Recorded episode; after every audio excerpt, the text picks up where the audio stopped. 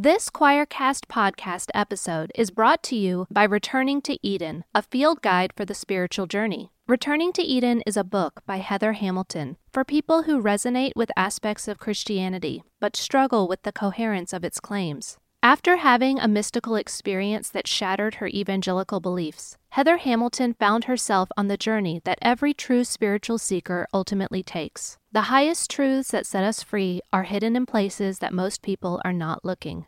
Returning to Eden re examines the Bible stories of childhood and opens them up as symbolic maps into the inner world. Stories like Jonah and the whale, the parting of the Red Sea, Noah's Ark, and the virgin birth are illuminated with penetrating depth and intellectual integrity. Faith is no longer a white knuckled grip on implausible beliefs, but a relaxation into a deep inner knowing. You can purchase Returning to Eden by Heather Hamilton at Amazon.com or at returningtoeden.com. Hello, this is Keith's mom, Joyce Giles and I don't listen to podcasts, but if I did, I'd probably listen to a second cup with Keith because I like my coffee and I like hot caffeinated theology. So, why not?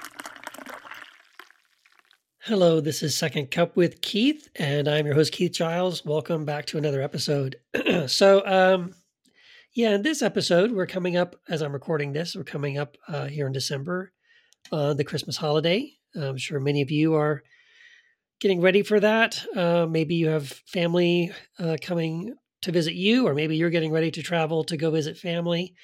Uh, I don't know. Maybe you're going to spend it alone. I'm not sure. Um, I know for a lot of people, Christmas is a very it can be a you know a very positive time of year, but for many people, can also be a very uh, troubling and depressing time of year, right? I know that uh, suicide rates go up in December and around the holidays and like things like that. Um, so if if you're someone who does struggle emotionally um, around this idea of Christmas and the holidays, um, well, I hope this doesn't make it worse for you. Uh, but I but but seriously though, I hope that um, I hope that if you need help, you get it. You know that if you need someone to talk to, you can reach out. Um, and uh, that it's a uh, that you're able to find the courage and the strength to endure it. But I, I know some people find Christmas difficult not just for you know the melancholy or the depression or the emotional reasons around the holiday and maybe some bad memories or things like that that trigger them or that bother them. I mean, and those are real, and I understand that. But um, there's another sort of layer layer to uh, the Christmas holidays that make it especially difficult for many people who have deconstructed their faith. And um, a friend of mine, uh, I'm just going to say uh, her first name, Carrie Joe. Uh, Carrie Joe, uh, she's in my Square One group, and uh, she's a friend of mine. And she posted something. I I had actually made a post in the Square One group. I just asked the question, uh, just to kind of get some some reactions from people. You know, what is it you're deconstructing right now? And got a lot of great responses in there. But her her answer really is what inspired this topic for this podcast episode. So thank you, Carrie, for this. Uh, her response was uh, grappling with what this Christmas season experience is for me. Many carols or popular Christmas songs contain theology or doctrine that holds zero value for me. It's such a strange dichotomy of wanting to hold on to certain aspects of tradition because I love the togetherness it offers our family and my new understandings of who Jesus was and now is to me. Everything surrounding the Christmas story now seems like a fantastical legend. And uh, so, thank you for that, Carrie. And I, I agree. And uh, I know a lot of people who have deconstructed kind of find themselves in the same in the same place. So uh, let's talk a little bit about that, if we could. Um, I mean, on one level, and this is, by the way, this is, I'm not to, I'm not to spend the entire podcast talking about this, what I'm about to say next, but I just want to say it to get it out of the way, and then I want to get into the deeper stuff. Um, but yes, the origins of Christianity are, uh, no, sorry, not Christian. Well, maybe Christianity as we know it are pagan, but Christmas, the origin of Christmas uh, is a pagan concept. Um, I think it's Saturnalia was the original uh, pagan holiday where people on, on December 25th, people celebrated by giving gifts and uh, you know all this kind of stuff, helping people who are in, in need and things like that. Um, so it actually started off almost exactly the same as what we now call Christmas and this in the birth of Christ, but it had nothing to do with Jesus. Um, that came much later. Um, and also want to say that we know that Jesus was not born on December 25th. Uh, I've heard scholars, some scholars argue that it was probably maybe in the in July or August. I've heard other scholars say it possibly was in the fall, like say in September, but it certainly was not in winter time. Um, so, and here's the other thing about this, you know, a Christian holiday celebrating the birth of Jesus. So, if it was so important, you know, then why doesn't why doesn't the gospel or any of the apostles mention either the date of the birth of Jesus or the the gathering to celebrate the birth of Jesus? Like they just didn't do that. Um, and if they if they had wanted to know for certain, hey, what day was Jesus born? Um, Mary and the brother of Jesus, James, were a part of and active, thriving members of the early Christian community, and so they they could have found out if they had wanted to, and they could have made it something early on, uh, right off the bat. They could have made it something important, a date to celebrate um, in some fashion or form, but they didn't. That's the point. Uh, there's no evidence that they did. I, I had a conversation uh, even earlier with another friend of mine who was saying, "Well, we don't know that they didn't, uh, you know, celebrate the birth of Jesus, and maybe they did, and we just didn't know it." I'm like, "Well, okay, but that's an argument from silence. The fact is, uh, we have no evidence that they did. And we have lots of writings from the early church, uh, lots of early church fathers, and uh, writings, you know, uh, give us some details of what their practices were like Origen, Tertullian, Irenaeus, those guys. Um, and no, no, there is no mention at all, uh, no hint at all that uh, the celebration of the birth of Jesus was anything in anybody's mind. Now, that doesn't mean that we couldn't, we can't, or shouldn't, um, you know, every December 25th, uh, put up a tree or, you know, put up lights or give gifts or, um, you know, go caroling or something. I mean, you know, that there's nothing wrong with doing that. It's one of those things where like, yes, we can, we can look back and trace back and see that, uh, Chris, Christmas is a has pagan origins, right? Um, so that's how it started, right? You've seen those memes, how it started, how it's going. So yeah, that's how it started. But here's you know, fast forward now, um, 17 to 1800 years, and uh, how's it going? Well, how it's going is we um, we're not worshiping pagan deities. Um, where in fact many people that celebrate Christmas aren't even worshiping Jesus. Um, that's just an incidental part of the of the tradition for them. You know, that's why there's a Santa Claus. That's why there's Rudolph the Red-Nosed Reindeer. That's why there's Frosty the Snowman. You know, there's definitely a secular um, component to Christmas. But getting back to Carrie's comment, um, you know, it's sort of a it's sort of a it's a struggle, right? I, what I what I hear in Carrie is the struggle because on the one hand, yeah, we don't really buy into a lot of the theology um, surrounding Christmas anymore if we've deconstructed. And depending on where you're at in your deconstruction and where you've landed in your deconstruction, I know that's different for everybody, but for some for some people, the idea of the virgin birth isn't something that they take seriously anymore. Uh, there is, by the way, there's plenty of evidence that the emphasis on the virgin, miraculous virgin birth is based on, on a misunderstanding and a mistranslation um, in the Old Testament passage. I think it's from Isaiah that it actually shouldn't be virgin; it should just be a young maiden. Um, and so, you know, even the idea of, of that that idea in itself might come from misunderstandings as uh, as well. So, you know, maybe you don't embrace this idea of a virgin birth anymore. Um, and, and maybe you do realize that this isn't the, the birth of Jesus at all. They were, this is nothing to do with the, the, as far as the time frame.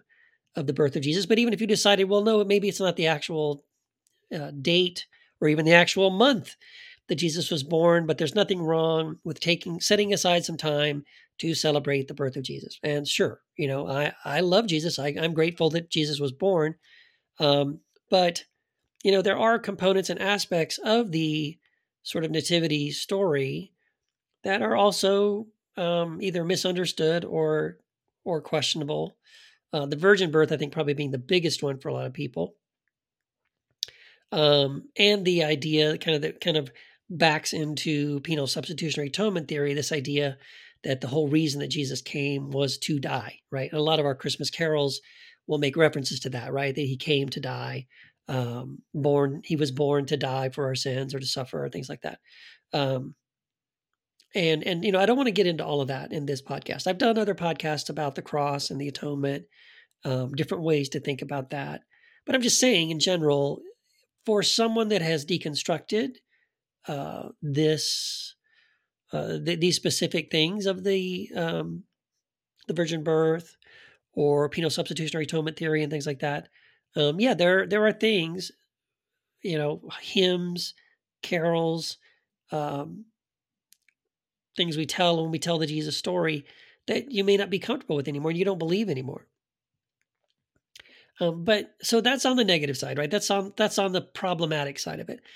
But at the same time, uh, and this again, I, I, feel like there's a tension in what Carrie is sharing, and I and I, I feel it, and I think a lot of people feel it too, which is that well, okay, yes, all of that is true. Pagan origins, not sure about the virgin birth thing, um, not sure about this whole thing that he that he was born in order to die on the cross uh, as a substitute, you know, sacrifice or something like that. Okay, but um, you know, I have good memories of Christmas as a kid. You know, uh, I loved it as a little kid. I mean, when you're a little kid, you're oblivious to all that, right? You don't care, right? You're just like, hey, it's time to watch the Charlie Brown Christmas movie on TV, and it's time to watch the Rudolph the Red-Nosed Reindeer and sing these carols and, um, you know, eat cookies and, uh, you know, get presents. I mean, that's the main thing. Go go talk to Santa Claus, put your order in. Uh, count the days on the advent calendar until the countdown until Christmas Day. And then that whole thing about waking up early that Christmas morning as a little kid and running down, uh, you know, into the room, the living room, wherever you had your tree, and just seeing what Santa brought you, and uh, and opening those presents and getting those gifts, those things that you really wanted, uh, or you know, a little bit later in your life when you're the one buying a gift for a loved one, a family member, a friend, someone you care about, or maybe even your own, your own kids, and seeing the joy on their face when they open it and they and they see the gift and they're like, you know, it's something that they really wanted or something you really hope they would love, and then seeing that joy on their face, like, of course, these are all wonderful memories, you know, and I I have wonderful memories. Uh, not just even of Christmas Day, but just that whole season. I can, I remember one of the first things I ever did, the first time I ever sang in public uh, this was our public school. I didn't go to a Christian school. I went to a public school uh, in Eagle Pass, Texas, and we did a little Christmas caroling thing. Uh, I was probably mm, second, third grade, probably something like third grade. And we went to like a local senior home and well stood there and sang two or three Christmas carols. And I had a solo uh, by myself. I sang, "Oh come, all ye faithful," and I had practiced that over and over again, and I was so happy to sing it. And I saw the people seemed so happy about it, and you know, the the, the, the just seeing the joy on their faces to, to receive this kind of gift from us. Uh, that was a great memory. You know, I love that. Um, so yeah, I have I uh, so emotionally, right? I think all of us, on some level, could say we have some emotional, um, positive emotional um, memories and connections to the celebration of Christmas, right? And um, so when this comes around again, we may say, well, okay, I don't embrace some of the theology uh, that's kind of wrapped into this celebration, this holiday of Christmas, but I I do really love and resonate with, you know, the ideas of giving and receiving gifts, of um, of bringing joy to you know someone's lives. Like for a, a long time there, uh, our our house church family back in Orange County, um, every year we would get together and go to a local senior home, and and go room to room and sing carols for people who were really lonely and forgotten. Uh, many of them, their family members didn't come see them, and so we loved that. You know, we we did that every year. We loved being able to go and just go room to room. Some people didn't even speak English, but that didn't matter. Uh, we would sing to them. We would uh, say, you know, can we pray for you? And uh, most of them would allow us to just say a prayer blessing over them and spend time with them. And uh, it was awesome. I mean, I love doing that. You know, I, I love doing that, and I, I think it's, um, you know, that's one of the beautiful aspects of this holiday season, right? People are in kind of that mode and that mindset of um, kind of just going out of your way to be kind, to be loving, to be thoughtful and compassionate, even to total strangers. And that's a great and beautiful thing about, you know, this holiday season. But it, it again, is a struggle for many of us, you know. And what do we do with this, right? Like, uh, it's already a challenge for me. You know, this is why I don't really go to church anymore. Um, because I just can't sing the worship songs. I can't sing I mean, there's probably two or three worship songs I can I can think of that I could sing it from top to bottom, beginning to end, without sort of um, dropping out or maybe changing the words to a verse here and there because I don't quite agree with what it's saying. Um, or, or I just couldn't sing it at all. You know, there's any anything any song that's going to be about sort of like how great it was that we crucified Jesus or that Jesus suffered and died on a cross or how this blood of Jesus is this beautiful precious amazing thing um yeah I I can't do that anymore. And I I don't want to be a part of anything like that anymore.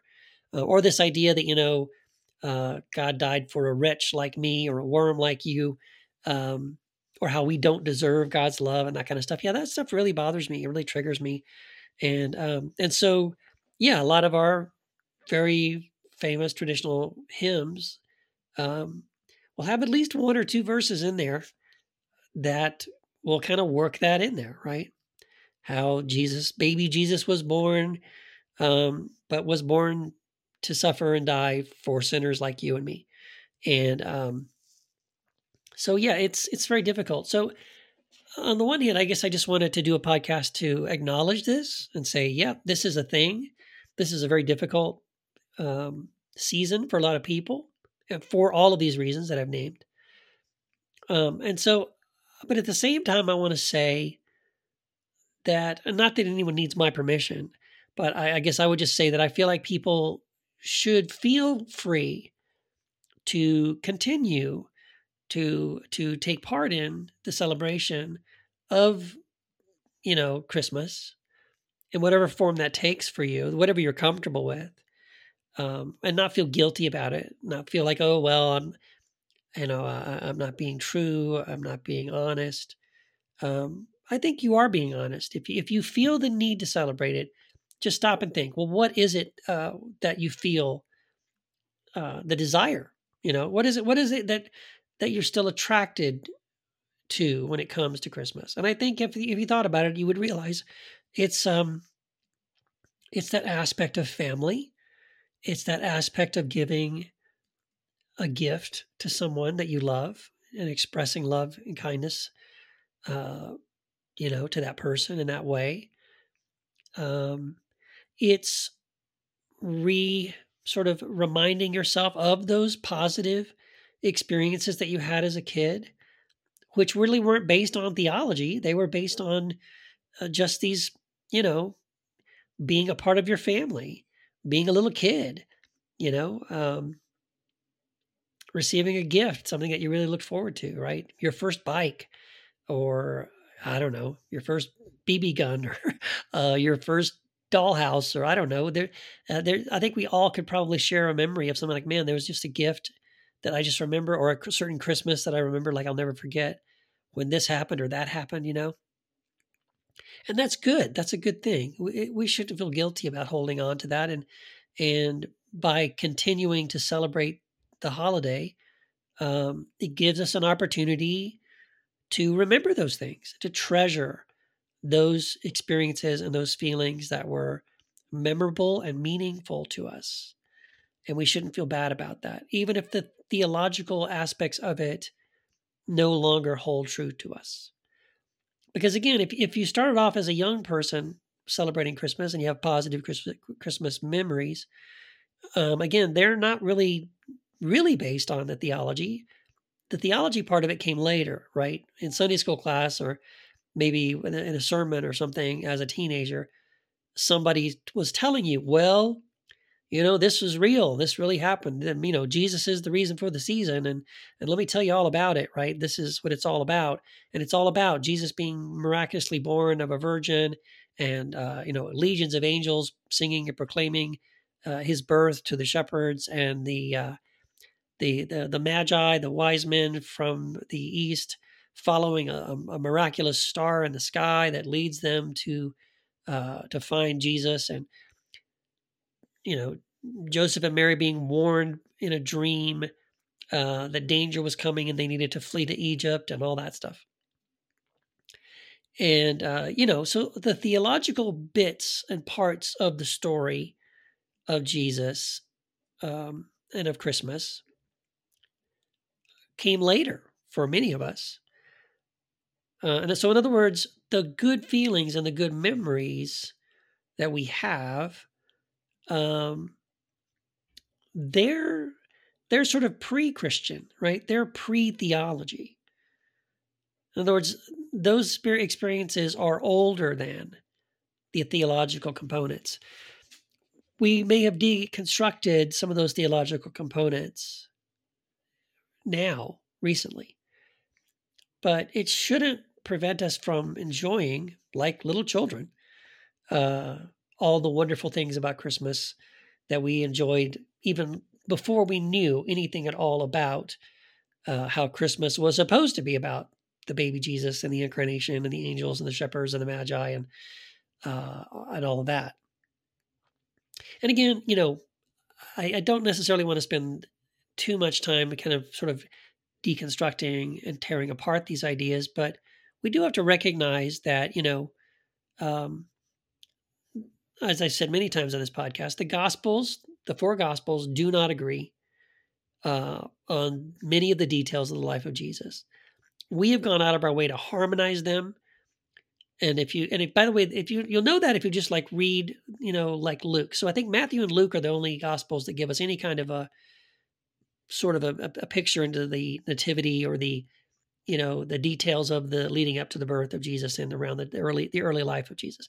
Mark doesn't really do that. John John instead of telling us about the human the birth of the human Jesus, Jesus uh, John talks about sort of the pre-existent logos Christ and how uh, then you know but without any details of it how that Christ became incarnated in uh, you know, took on flesh, and and then he then he gets the story of Jesus, uh, and and introduces us to Jesus. But without again, if all you have was the Gospel of John, you would know nothing uh, about virgin birth and shepherds and magi and all that stuff. But even then, um, Matthew and Luke don't agree on stuff, or you know, not they don't agree so much as they don't include the same details. Um, and so you know, we have to keep in mind that number one, trying to harmonize the gospels on this point or any point is really something that the gospel writers themselves never tried to do. The Gospel of John, I mean, whoever wrote John knew that the other gospels existed, made no attempt uh, to work that in, work his gospel into theirs or to work theirs into his. Um, you know, Luke says what Luke says, with uh, aware of Mark and aware of Matthew, and caring nothing about harmonizing those two things. And and the same with Matthew, uh, and and all of them, right? I mean, Mark. If Mark really was the earliest one, I guess Mark didn't really have any competition. But all the gospel writers that came later um, added things, um, or embellished things, or changed things that uh, subsequent gospel writers either corrected or changed or ignored. So um, uh, you know, we don't need to be worried about harmonizing those things. We we can look at some of those details, and there are different ways to look at them, right? Um, so as I said, you know, maybe this idea of a virgin birth wasn't even something that was quote unquote prophesied in a, in Isaiah, other than that a young maiden would get pregnant. Well, by the way, that's how all of us were born. Uh, I don't know about you, but uh, that's how I was born. Um, my mom was a young maiden, and uh, she was a virgin, and then she got pregnant, and that, and then ding, I was born. So all of us are born that way, right? It's it's not that shocking of a prophecy if that word isn't really virgin, uh, if it's just young maiden. But here's the thing: even if it is a virgin, I mean, all women are virgins right in the beginning, uh, then they give birth. Uh, so if they give birth, right? So uh, then again, that's not a remarkable turn of events. And I think you know, again, I, I, I am not here to tear down anybody's uh, faith in these things. And if you do believe in some of the literalness of some of these things surrounding the birth of Jesus, then again, I'm not trying to argue you out of that belief. I would just say that one perspective, if you're deconstructing your faith and you're looking at some of these things, um, you know, you could say, well, okay, that this story about angels appearing to shepherds and, and, and, proclaiming the birth of this Prince of Peace, you know, and, and, and proclaiming peace and goodwill to all men, all people on earth. Um, it's a prophetic thing. Uh, maybe it was a vision, or maybe it was just written as a way uh, to illustrate the anticipation of a Messiah who would do exactly those things. A Messiah who would be like we read about in the book of Isaiah, uh, the one that would be that would come. That when we followed this person, um, we would choose to study war no more, uh, and then and it's just telling us that the angels are confirming this in the spiritual realm. It's confirmed that this was Jesus, and that could be allegorical, that could be metaphorical, that could be uh, poetic. It doesn't necessarily have to be literal to be true. In other words, it is true that Isaiah does talk about that one would come that would teach us the ways of peace, and that those who followed in that path would decide to beat their swords into plowshares and study war no more. And here comes Jesus, and he has that message. He says, Love your enemies. He says, Bless those who curse you, do good to those who hate you. And those who followed him, and that's what happened historically, people that followed Jesus and immediately after Jesus, uh, the disciples, the apostles, and the church fathers for at least 300, 400 years, there's no example of any follower of Jesus doing violence to another person. In fact, they went to their death, refusing to do violence. Um, and and so yeah, that that is the testimony of those who follow Jesus. Jesus then therefore fits that model. And so maybe the author of, of the gospel who who writes it in such a way that the angels in advance, you know, sort of proclaim that this Jesus who is going to be born will fulfill that picture, that promise from Isaiah. He will be this leader that if we if they follow in his steps, he will be the Prince of Peace. And there will be peace on, on earth and goodwill to all men who follow in the in that example and in the in the in the teachings and in the example of this Jesus. And I can affirm that absolutely. In other words, I affirm that that is true, that the statement is true.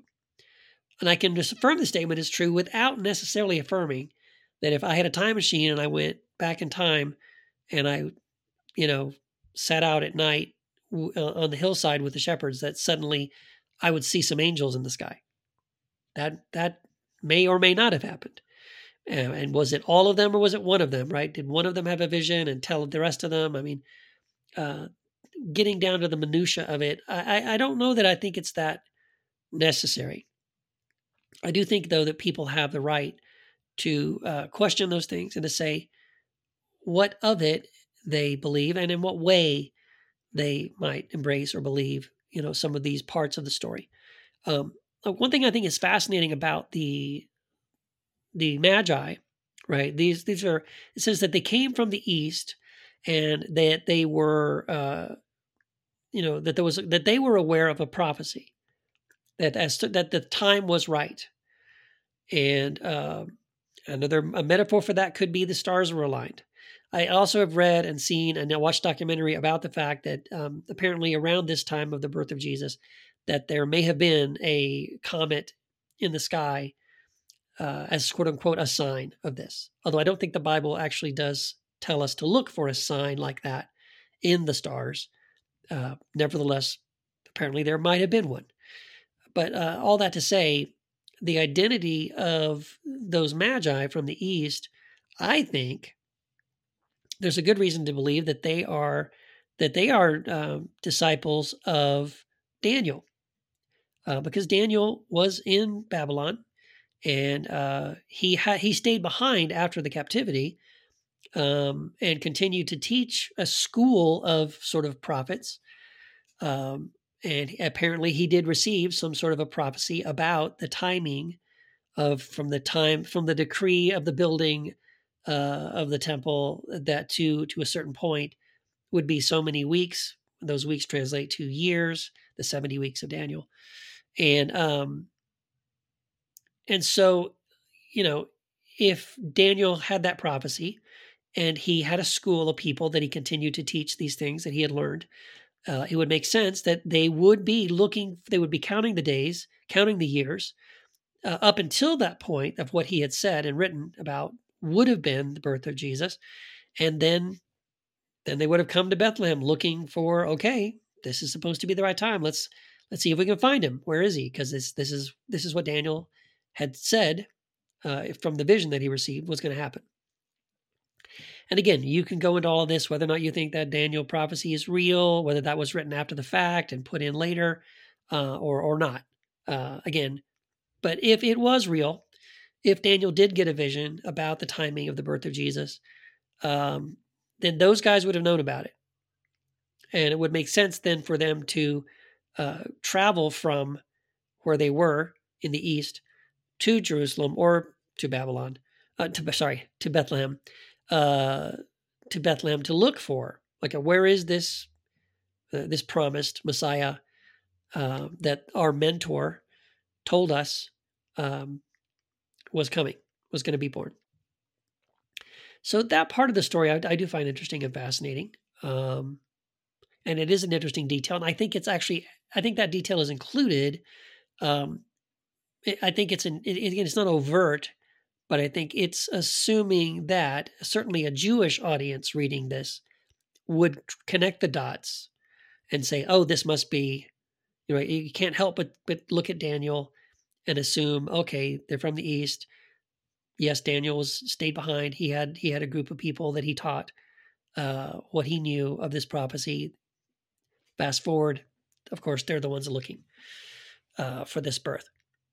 So, you know, there are aspects of it that are you know and but there's also parts of it that are very very questionable which are some of the things about like you know um, calling for the uh, herod you know giving the decree that all the firstborn males of a certain age were, were to be killed. There's no evidence of that outside of the gospels. Uh, so there's a very strong belief uh, by many scholars that that detail is invented because it mirrors the story of Moses. And it seems that um, some of the gospel writers were trying very hard uh, to make sure that the the life, the birth certainly, but also the life of Jesus mirrored some of the events that we see of uh, the life of Moses. I could do a podcast on that maybe down the road because there's a whole bunch, uh, but this would be one of them, where you know the in Moses' case, there's a decree given by the Egyptian Pharaoh um, to kill the you know these these males uh, to sort of thin out the Jewish population, and uh, he is saved. Right, he's rescued, and we see the same kind of thing where so Jesus is already born, but now suddenly the king Herod uh, wants to stop him, wants to stop what God is doing or whatever, and gives the decree that all the firstborn males should be killed of a certain age That's almost using the exact same language we see, uh, you know, from the Old Testament when it, concerning Moses. And uh, where does he flee? Well, he runs to Egypt. And where was Moses? Well, Moses was in Egypt. So again, these parallels seem to be invented, and they're invented on purpose, and they're invented on purpose to sort of solidify in a lot of early Christians, you know, minds that Jesus was like Moses, this great prophet, or like Moses, a great Messiah, Savior figure who would, uh, you know, devote his life to quote unquote, you know, uh, rescuing, liberating uh, the Jewish people. So, yeah, there is no real evidence that we have found that Herod gave any such decree uh, uh, to kill the, the firstborn males or anything like that. And therefore, no real evidence that Jesus and Joseph and Mary uh, went and spent any time in Egypt at all, that they didn't really go to Egypt at all, and they didn't really come back after the death of Herod. That all of that is just sort of part of the story to illustrate something or to connect Moses and Jesus together. And again, I'm not saying you can't believe that. I'm just saying there is no evidence for it. Archaeological, historical evidence that this really did take place.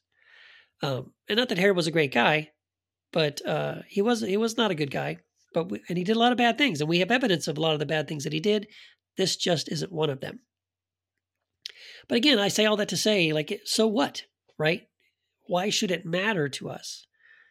Um, like, oh, I can't celebrate Christmas because Herod didn't really call for the death of firstborn children. Like, well, again, I've been celebrating Christmas since I was a little kid, and none of my none of my celebrations uh, of Christmas year after year had anything to do with whether or not uh, Mary was actually a virgin or whether there were wise men from the east, or whether there were shepherds who saw angels in the sky, or whether um, Herod, you know, gave some decree about killing the firstborn children, or whether Mary and Joseph and Jesus, you know, sought exile in Egypt, and on and on and on.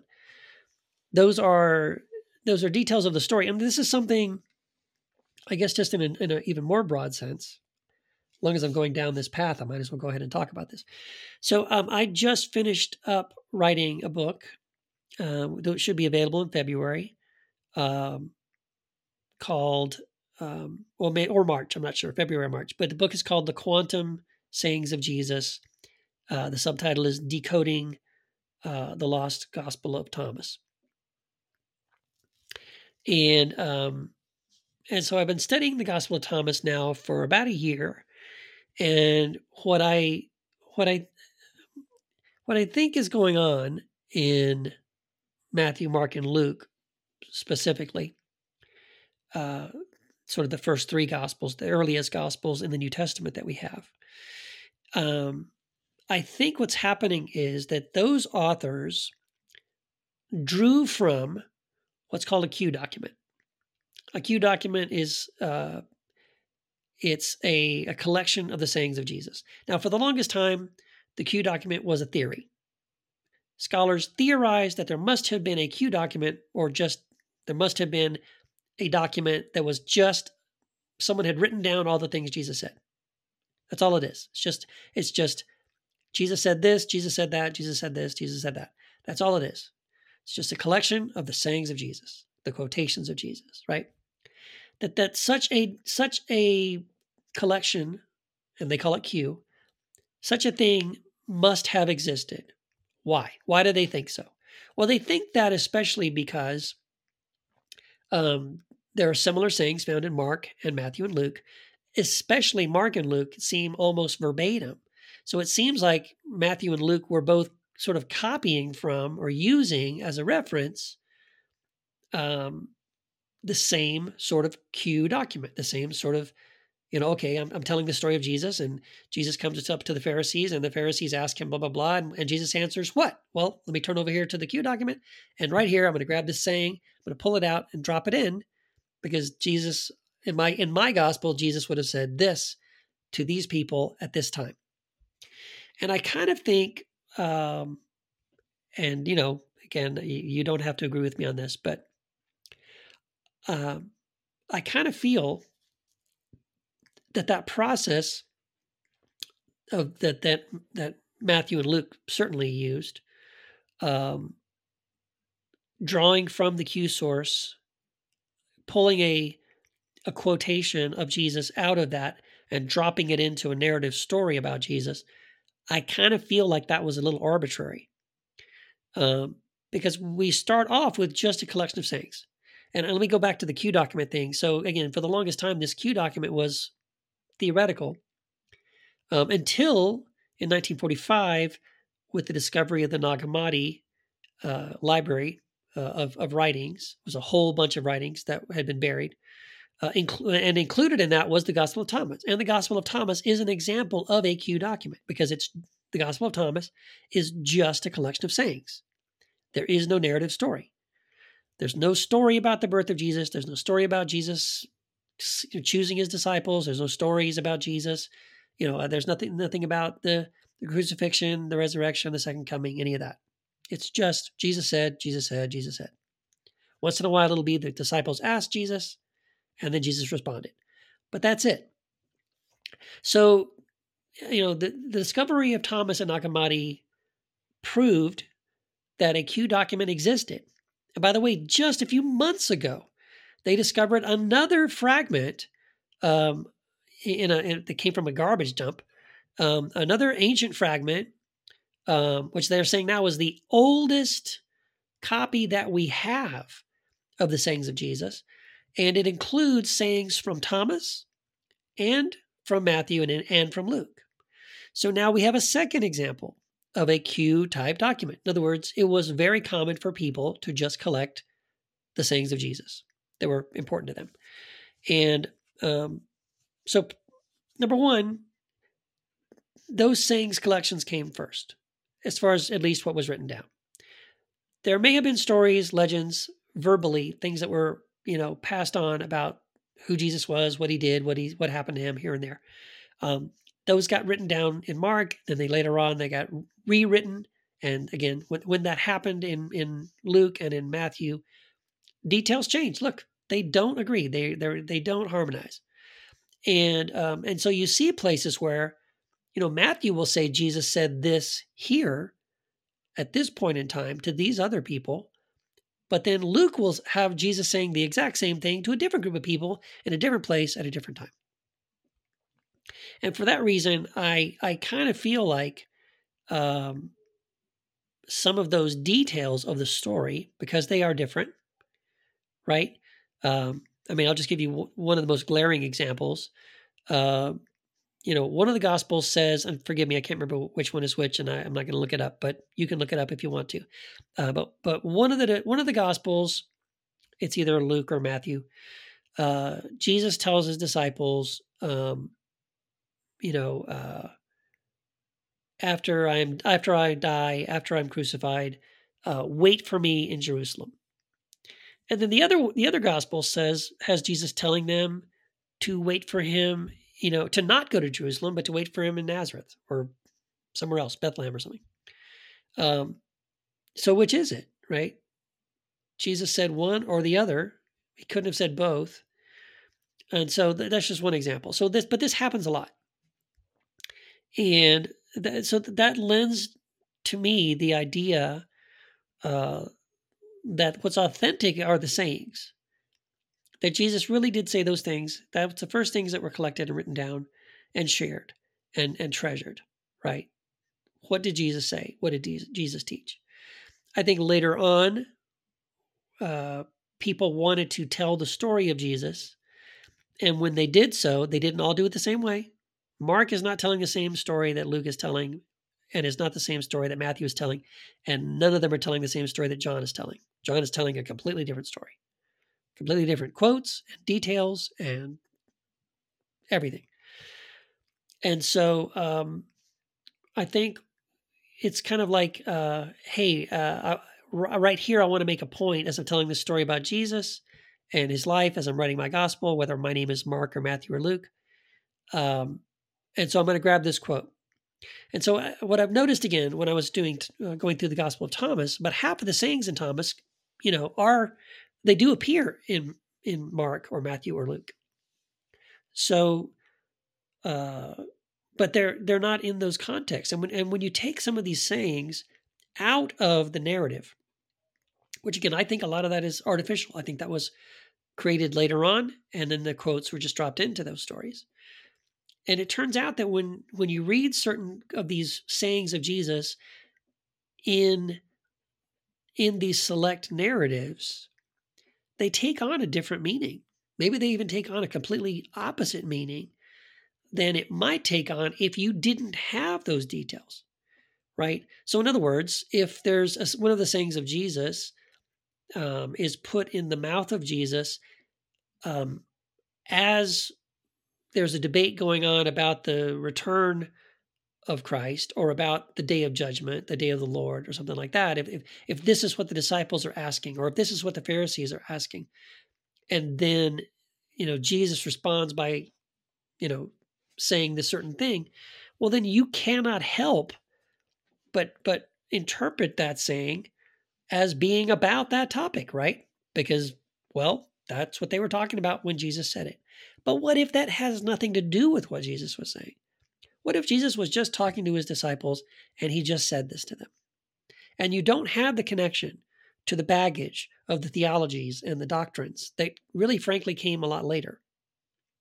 Um, it, it, uh, it allowed me. This is what I really loved about going through this Gospel of Thomas was it it allowed me to really have a fresh look at some of the sayings of Jesus, and allowed me to think about them apart from those contexts and notice there was some actually some deeper wisdom there that I would never have seen otherwise. I, I would never ever have seen it as long as it was kind of dropped into that context, which again, I think a lot of that context was artificial. Uh, that's my opinion. That's my theory. Uh, again, yours might be, you may not agree with that. That's okay. But getting back around to this whole idea of, you know, Christmas and celebrating Christmas and and all of that from a deconstructed perspective. Um, I would say, you know, if you can't buy into it anymore and you just don't want to, then don't. You know, you shouldn't feel the pressure, outside pressure from other people, family members, you know, uh, just other people in your life, that you have to put up a tree. You know, in other words, yeah, you, you shouldn't feel like you have to do it because you always did it before. You, you shouldn't feel like you're supposed to, right? I'm supposed to buy a Christmas gift. I'm supposed to buy a Christmas tree. I'm supposed to put up the lights. I'm supposed to send Christmas cards. Um, I encourage people don't do things just because you're supposed to. There shouldn't be a supposed to. You should have freedom, certainly as someone who's deconstructed your faith. You have the freedom to say, I don't believe that anymore, or I don't do that anymore because it doesn't make sense to me, um, because it doesn't fit with my theology, it doesn't fit with where I am anymore and I just don't want to. I'm not going to participate in those things, and I'm not even going to let anyone, anyone make me feel guilty about it. So I think that needs to be said as well. But at the same time, you also have the right to say, yes, I've deconstructed these things. No, I don't believe uh, in a lot of these things, a lot of the theology surrounding, um, you know, the celebration, the Christian celebration of of Christmas. But you know what? I love singing the songs. I love the eggnog. I love the uh, giving the gifts. I love decorating the tree in my house. I love, uh, you know, I, I love everything. I, I love I love everything else about Christmas except the theological parts. And you know what? Don't let anybody tell you you don't have, you know, the right to celebrate the parts of Christmas that you do resonate with. And it's okay to articulate that, but I'll tell you what, it's also it's also okay if you don't feel like you need to articulate it or if you don't want to. Again, no one should force you to explain yourself. You don't have to. You can say, look, yeah, I don't believe that anymore, but hey, I feel like celebrating Christmas this year, and this is how I'm going to celebrate it. And you celebrate it your way, I'm going to celebrate it my way. Um, and I guess what I'm encouraging people to do is to be sensitive to yourself and where you're at with everything. Um, take some time to work through it. Think about it. You know, do you or don't you? And if you do, what parts? And if you don't, why not? Um, that deconstructing your theology, I think, uh, it entails this sort of reconstructive part of the process, which is where you get to decide uh, what I do want to do, right? What are the new? So, so again, there's old practices that I don't participate in anymore. I don't go to church, don't go to Bible studies, don't whatever, don't sing worship songs anymore. Okay, great. But now I get to decide what I do want to do. These are the songs I can sing. Um, these are the activities that do make me feel closer to God. Maybe that's meditation. Maybe that's walking in nature. Maybe that's serving other people. Uh, whatever it may be for you, it's painting, it's it's singing songs, it's playing your guitar. I don't know. Um, but we get to choose that. We get to make up our own minds. That's to me is the reconstruction process where you get to rebuild what a new faith practice looks like for you. Christ, uh, Christmas may or may not be a part of your faith practice. If you want it to be, it can be. But if you don't want it to be, it doesn't have to be. And if you decide that celebrating Christmas isn't something that's part of your faith uh, practice anymore, it can still be part of your traditional family practice. You could say, I don't believe these things, but our family, we're going to put up a tree this year. We're going to put up lights.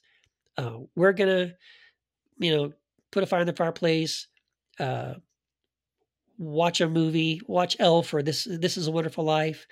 Uh, I love It's a Wonderful Life. Oh my gosh, love that movie and you know uh, and and as a family we're going to enjoy this season where we get to focus on all these beautiful things all these wonderful memories or to create new memories that create meaning for us and our families and we can do that with or without sort of the the faith aspect the theological aspects the baggage that comes along with uh, this holiday season because again going back to the beginning um, Christmas itself, as we know it, is a constructed thing.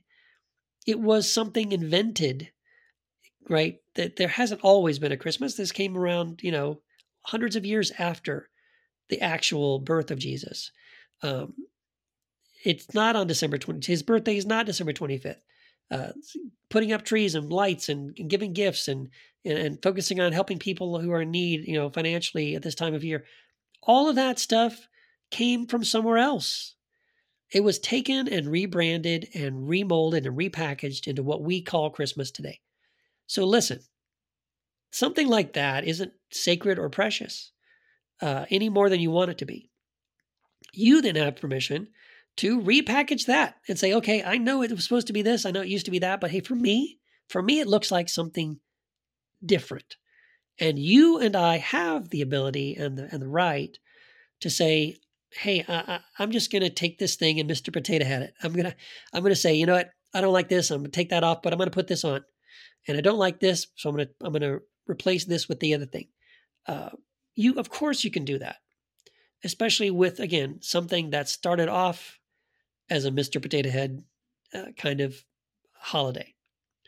Uh, it's it's taken on so many different aspects over the over the centuries and this is the reason why too like you know uh, other nations you know there's krampus and there's all these really odd and strange ways that people celebrate christmas all over the world some of them in christian countries some of them not in christian countries so it's not necessarily bottom line christmas is not a christian holiday let's just get that off the table it's not okay so so of course you can celebrate Christmas without the Christian, uh, you know, elements. Those Christian elements were added in later, and um, and you have the right to take them out again if that's what you want to do. Either way, um, I hope everybody does have a really good holiday season. Christmas, if you celebrate Christmas, or just holiday if you enjoy the time off with your family um, and whatever aspects of, of this holiday you do enjoy, enjoy it to the fullest. I do have, hope you get to spend time with your family, with your friends, with people that you love. Um, I don't know about you, but you know, that time period between Christmas and New Year's is a wonderful time for our family to really stop and you know take stock of the the previous year you know to really sort of count our blessings. I think i've talked before about having this blessings jar that we we have. We write down our blessings and we put them in slips of paper and we put it in this jar and and then on new year's eve you know we we celebrate new year's eve by opening the jar and kind of just reading out loud all the amazing things that have happened uh, all the good things that have happened that we want to celebrate and remember uh, in the previous year so you know, I encourage you to do that and whatever, you don't have to do it that way, but in whatever capacity you can. It's just a really beautiful season. I really look forward to it, right? Being able to say, okay, um, what did I do right? What did I do wrong? Uh, what do I want to do different in the year ahead? You know, maybe I had these experiences this year, um, but next year I'd like to do something uh, differently in the new year. And then how I'm gonna, what am I gonna do about that? And again, I'm not talking about resolutions um, those don't work, right? I'm talking about uh, I'm going to sit down with a cal- like the brand new 2024 calendar. I have one sitting right next to me right here, and I'm going to map it out right now. Right, I'm going to do this. I'm going to do that. I'm going to th- and I'm going to write it down. It's on my calendar. I can't go through my through my months going forward in the near new year without those reminders on there, like to take the time to do this, to take the time to do that, to prioritize these things that I think are important. Um, so yeah, it's just a really great opportunity that we have in uh, the, in the next few weeks to uh, to be with the people we love, celebrate the way we feel like celebrating, celebrate whatever it is we feel like celebrating, um, and to do it with the people that we care about, and hopefully do it with some measure of reflection and thoughtfulness, um, counting our blessings, that we've received and kind of taking time to imagine, you know, what could the future be like? What would I like to be different in the new year ahead? And then what are the specific things that I'm going to do to make sure that that's what happens, right? That I get to enjoy those things. Anyway, thank you. Thank you all for listening. I want to say what I'm thankful for this year is all of you. Uh, I have really enjoyed, you know, I, I, I put the podcast on hold for a while for a few months and then I, I relaunched it. I had so many people tell me that they loved the podcast. Uh, I had so many people reach out to me when I brought it back, thanking me for bringing it back. Uh, I love reading, by the way. Some several of you have left reviews, um, like on Apple uh, Podcasts. Thank you for that. I, would love to read some more. If you, if anybody listening, if you enjoy the podcast you want to leave uh, something, a little note there about what the podcast has meant to you, or even ideas, suggestions for future topics, that would be great. Um, and by the way, we have a brand new book, right? Um, can't believe I've gone this long and haven't mentioned it, but uh, the podcast has has spawned a book. There is a Second Cup with Keith book, and it covers the first 32 episodes. All the topics we talk about on the podcast are in the book. Uh, if you if you like this podcast, I'm telling you, you will love the book Second Cup with Keith. And I have a few signed copies available here. And if you would like a signed copy, um, you can get one for like 25 bucks. And that includes, if you're in the US, by the way, if you live in the United States, the continental United States, um, yeah, reach out to me. You can sh- send me an email, keith at quoir.com. That's K E I T H. Keith, Quoir is Q U O I R dot com. Uh, while supplies last, I'm happy to send those out to people, signed copies uh, of the book. But pick it up if you don't. Otherwise, you know, just pick it up outside on Amazon on uh, paperback and Kindle. It's really a, a great way to uh, share a lot of the things we talk about here on the podcast with maybe friends or family members who don't understand your deconstruction process, um, or just have their own questions about deconstruction and are like, "Hey, uh, you know, what about the cross? What about what about uh, the second coming? What about the Bible and all these kind of things? Um, I take some time, like I do in this podcast, to answer and respond to each of those questions. So check that out uh, on Amazon if you get a chance. Thank you again. It's been a great, just my honor to talk to all of you. I, I think this is the final podcast that will be out this year. So I guess I'll see you in the new year. Looking forward to continuing this podcast and this conversation with all of you, beautiful people Thank you again so much for your, your love and your support. And thank you for listening to Second Cup with Keith. We'll talk again soon.